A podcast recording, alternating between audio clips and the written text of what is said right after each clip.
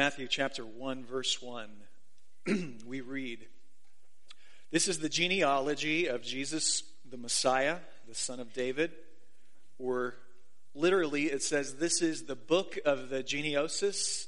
This is the book of the Genesis of Jesus the Christ, the son of David, the son of Abraham. Abraham, verse 2, was the father of Isaac, Isaac the father of Jacob, Jacob the father of Judah and his brothers, Judah the father of Perez and Zerah, whose mother was Tamar. Perez the father of Hezron, Hezron the father of Ram, Ram the father of Abinadab, Abinadab the father of Nahshon, Nahshon, Nahshon uh, the father of Salmon, Salmon the father of Boaz, whose mother was Rahab, Boaz, Boaz the father of Obed, whose mother was Ruth, Obed the father of Jesse, and Jesse the father of King David. David was the father of Solomon, whose mother had been Uriah's wife. Solomon, the father of Rehoboam, Rehoboam, the father of Abijah, Abijah, the father of Asa, Asa, the father of Jehoshaphat, Jehoshaphat, the father of Jehoram, Jehoram, the father of Uzziah, Uzziah, the father of Jotham, Jotham, the father of Ahaz, Ahaz, the father of Hezekiah, Hezekiah, the father of Manasseh, Manasseh, the father of Amon, Amon, the father of Josiah, and Josiah, the father of Jeconiah, and his brothers at the time of the exile to Babylon. After the exile to Babylon, Jeconiah was the father of Shealtiel, Shealtiel the father of Zerubbabel, Zerubbabel the father of Abihud, Abihud the father of Eliakim, Eliakim the father of Azor, Azor the father of Zadok, Zadok or Zadok the uh, father of Akim, Akim, the father of Elihud, Elihud the father of Eleazar, Eleazar the father of Matan, Matan the father of Jacob, and Jacob the father of Joseph, the husband of Mary, and Mary was the mother of Jesus, who is called the Messiah. Thus, there were 14 generations in all from Abraham to David, 14 from David to the exile to Babylon, and 14 from the exile to the Messiah. Family trees uh, can be quite intriguing to research and to study about. Many, many of us have gotten into our family trees at, at some point in your life. Um, maybe when you get a little bit older, you, you get an itch to find out more about more about your own history. Uh, you know, where did I come from?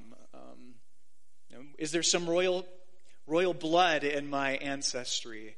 Is there, are there some famous persons to be found there? There's always somebody in someone's family who kind of gets the genealogy bug. In my case, it was my uncle on my dad's side who did all of the research into the Cheneys. Uh, he actually wrote up a, a, a document for us. Uh, you know, here's the history on the Cheneys. It turns out that Cheney is from McHaney, so it would be Scotch Irish. They dropped, of course, they dropped the Mick when they immigrated to the United States and assimilated. Uh, they were just basically a, a, family of poor sharecroppers. You go through our list, and much to my chagrin, there's no famous uh, Civil War officer in, in our family tree. There was nobody rich or famous. Famous. They were just poor, um, poor farmers. Um, but I, I still find it intriguing because instinctively we know our roots tell us something about ourselves.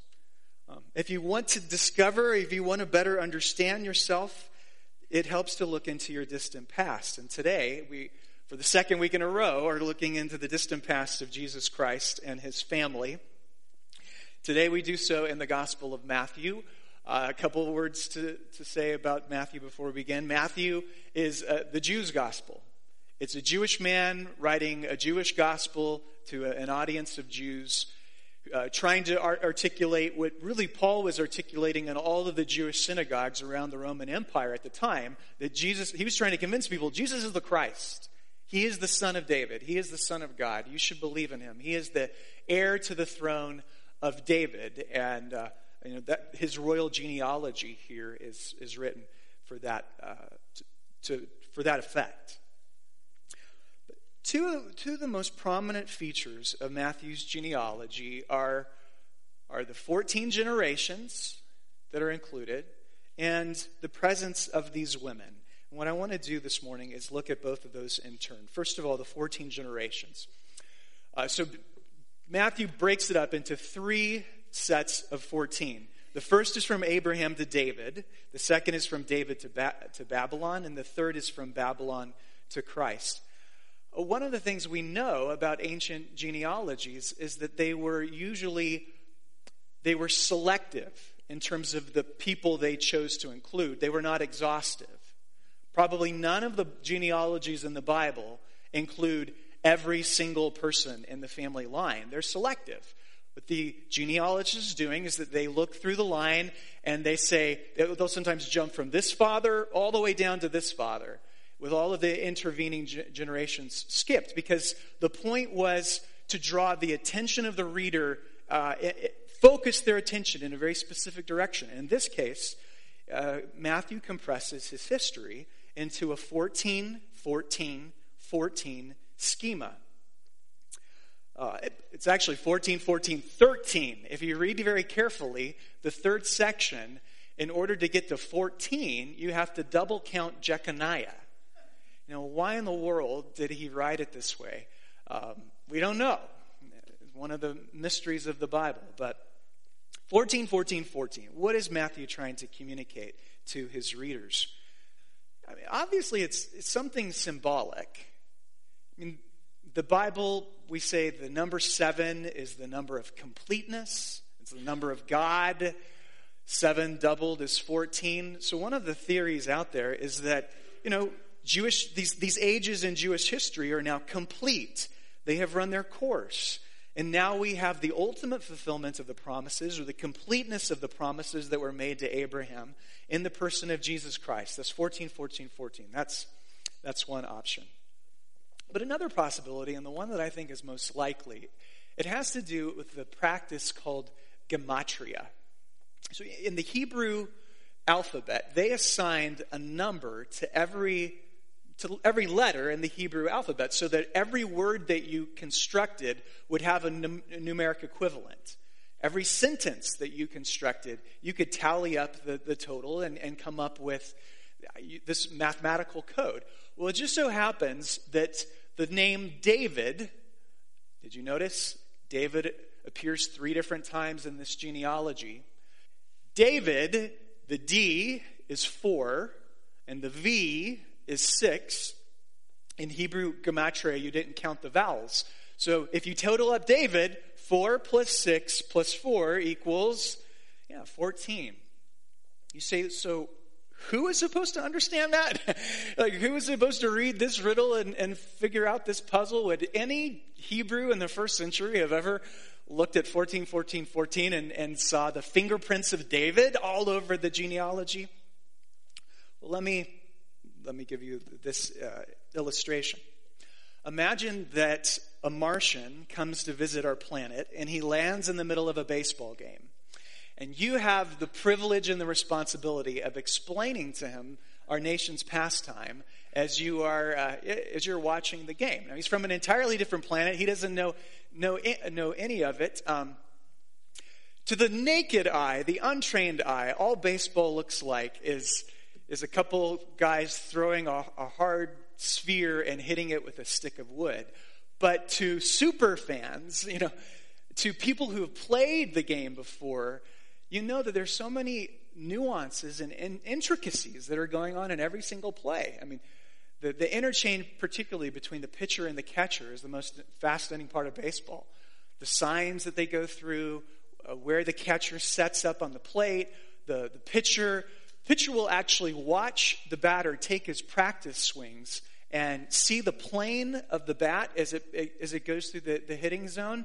And They'll decide what pitches to throw based on the plane geometry. Um, it just goes on and on. You guys know how much I love baseball.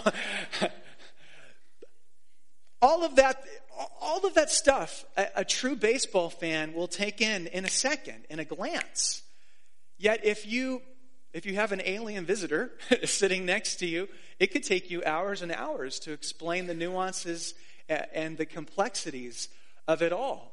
Um, something that would seem perfectly obscure and opaque to our Martian visitor would make perfect sense. It would be easily recognizable to one of us.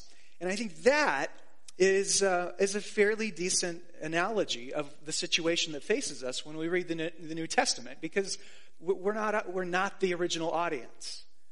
This is not our native tongue. We are, oh, I mean, look, this is not our story. Um, for all intents and purposes, we are people who come to this to the story from a different planet, and the connections that would seem natural to a Jew in the first century are obviously um, much more murky for us 2,100 years later. We should acknowledge that. I, think we have a responsibility to try and understand a Jewish mind, to, to enter into um, the, the game, so to speak, to learn the game, to learn the language of the game. It takes work, but it's a small price to pay to get to participate in a story like this, right? Um, and and we ought to acknowledge the tremendous debt of gratitude we owe to Judaism. And so many of the Advent songs that we sing at this time of the year, O come, O come, Emmanuel, Veni, Vini, Emmanuel, I mean, they're all Jewish stories. They're Jewish songs. We owe a tremendous debt of gratitude to get to participate in them. But to finish up this first point, I think what amazes me most about Matthew's 14, 14, 14 schema is he's really trying his best to con- convince people that Jesus is the Christ. Matthew uses every bit of rhetorical skill that he knows I mean, he uses all of his brain. He's using everything that he can think of to try. He doesn't say, well, here's the gospel, just take it or leave it. You know, this is the message of Jesus. He's doing everything he possibly can to make the message of the gospel as persuasive, as intelligible, and as, uh, to, to communicate it to his audience in such a way that will resonate inside of them. I think that's what a Jew does when they read this genealogy, is it strikes harmonic chords inside their souls because this is the way they taught, this is the way they felt, this is the way, um, this is the way they thought, etc. And you know, can the same be said of us? Do we go to that level of trouble to communicate uh, the gospel as persuasively? One of the great challenges for us in the 21st century is to find out how can we faithfully, intelligibly, and per- persuasively communicate the gospel to our audience in a way that these codes did to the audience of the first century. So that's number one.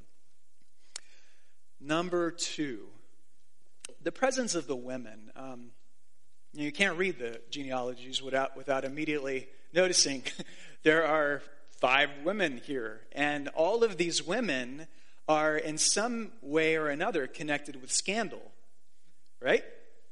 We got Tamar. If you don't know much about the Bible, Tamar, she had an incestuous relationship with her father in law, Judah. Uh, that's a little scandalous. Um, Rahab, Rahab was the, pro, uh, the prostitute of Jericho in the Old Testament. Ruth is a Moabitess. She's from the land of Moab. Moab was uh, one of Israel's most bitter enemies. Um, I think the Moabites were also the products, uh, the uh, produce uh, produce is not the right. the offspring. The, they were the offspring of incest as well. And then the, you have Bathsheba, although she's not named as such. She's named as the wife of Uriah, which reminds us of what we you know, prayed in Psalm 51 earlier of David's um, ad- adultery that he, he committed with her. Why are the women here? Well, here's a curious piece of ancient historical fact, and that is, know, we sing about Herod the Great. Well, we don't sing about him, but he always he's part of the stories at Christmas time. I mean, Herod the Great was the one who killed all the little babies of Bethlehem. Herod the Great was the one who built the, the temple. It was Herod's temple, the great temple in the city of Jerusalem. Herod the Great went to tremendous lengths to keep concealed from the fact to conceal from his genealogy that he was the offspring of an Edomite. Herod the Great was, was half Edomite, yet he would not allow, allow anybody to speak of that fact or acknowledge that fact. He concealed that in his genealogy because to be, you know, to descend from an Edom, Edomite would, would certainly compromise you as a, as a potential Jewish king. And he didn't, no, so he, he covers up, he covers up that part of his past. You and I do something somewhat similar when we, when we write a, a resume for a job, right?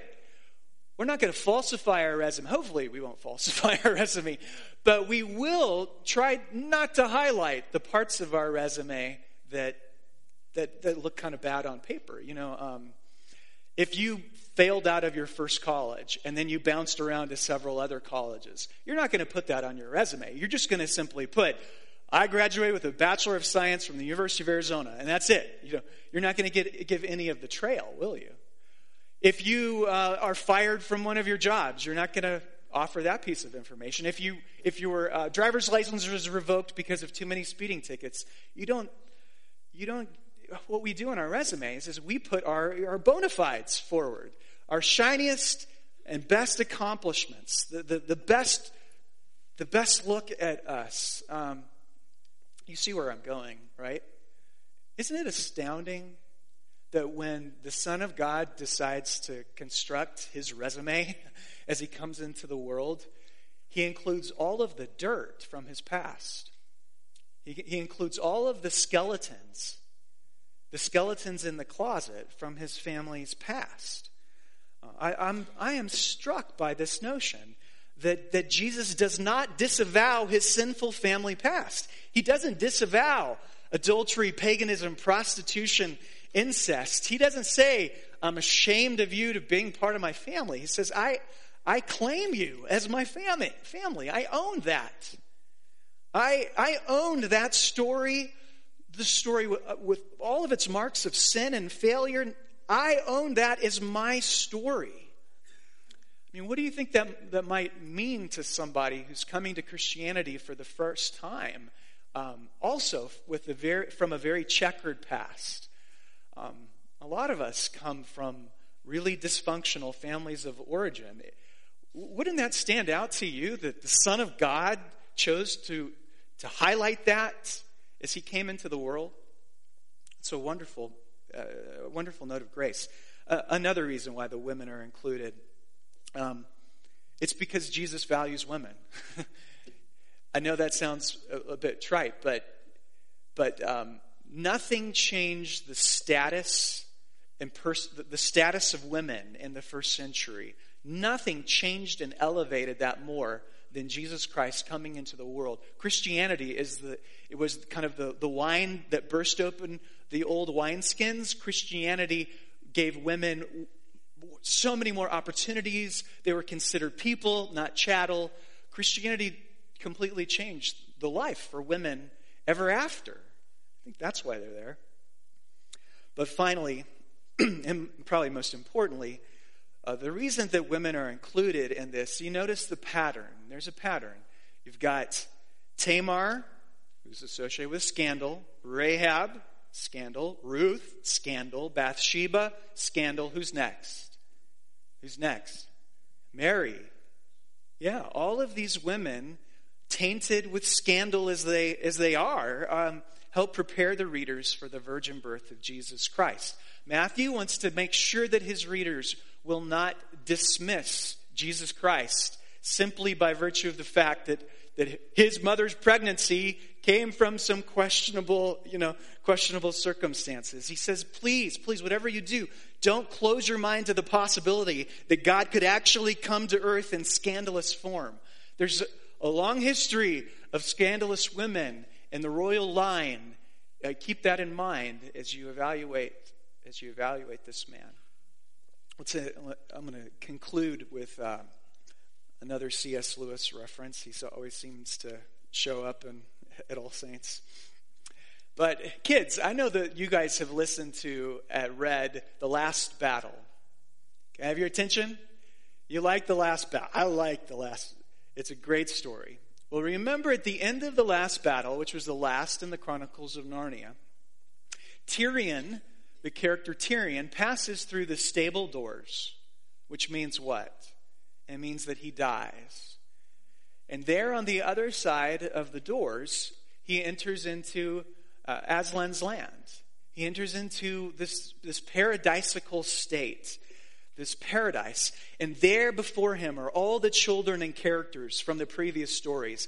There on the other side, he can find Jill and Eustace, who he also fought the last battle with. And along with them are Peter, Edmund, Lucy, Polly, Diggory, all of the children, all of the great uh, you know, friends of Narnia, the, the characters from the previous stories are there on the other side, except who?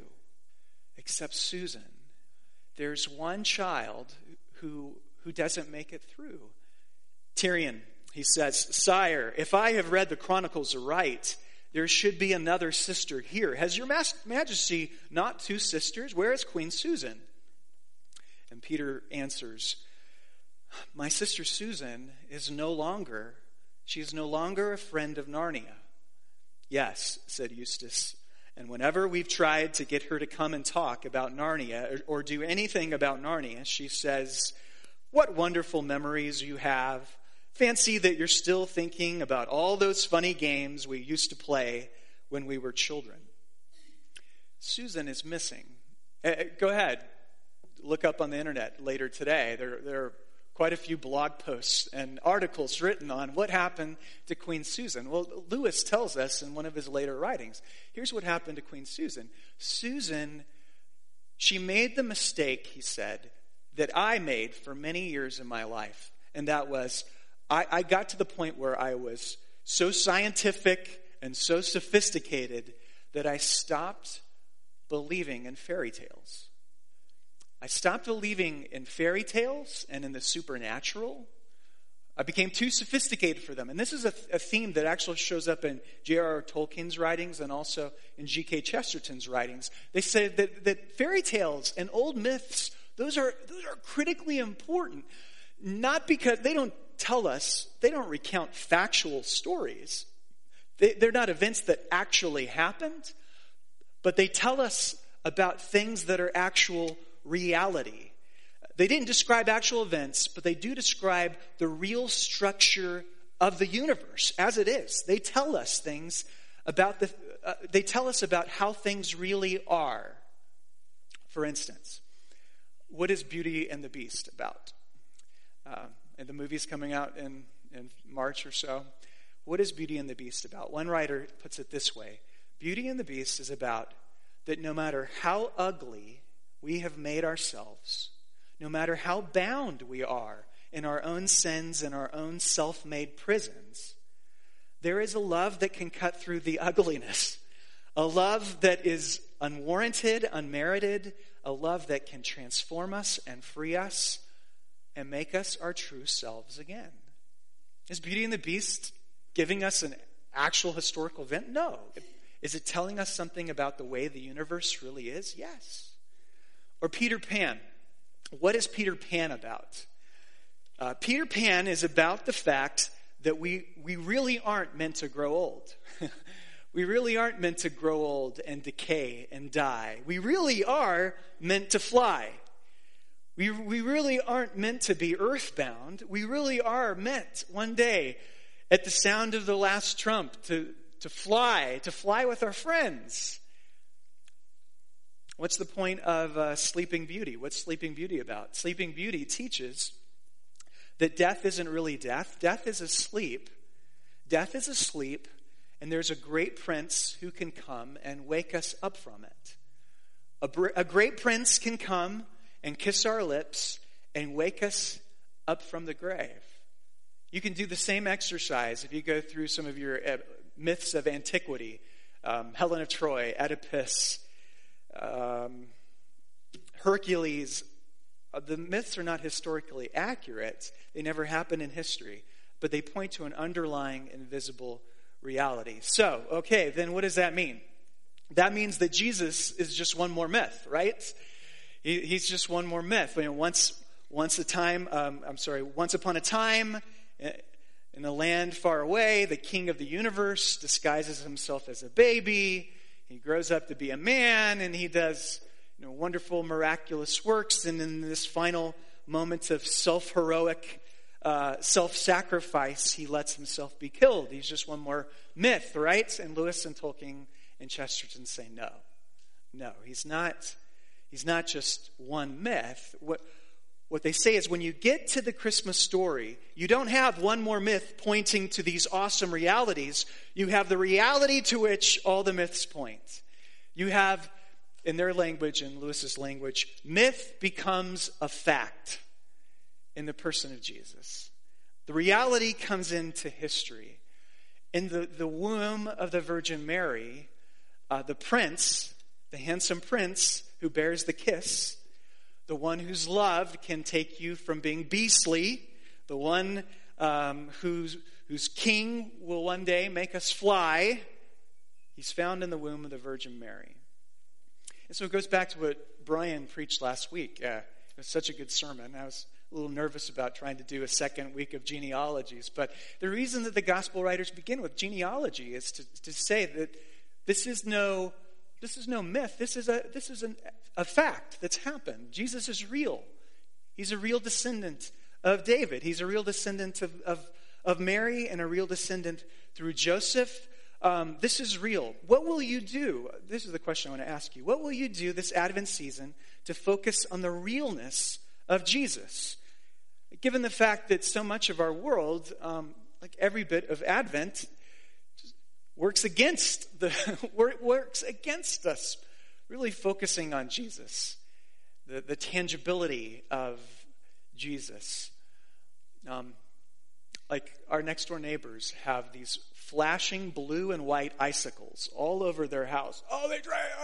They, it, it shines right in our bedroom window. I feel like we're, we're living in Vegas on the strip. It's terrible. That does not help me think about Jesus. Yeah. Um, the, the inflatable Christmas decorations in everybody's front yard. I mean, I'm sorry, Santa Darth Vader does not, does not help me think about Jesus. What will you do this Advent season to focus? Um, for some of you, for some of you, it, it may be, it may be, um, it just may involve becoming a child again. What Lewis says is that Susan was guilty. Susan suffered from adultitis.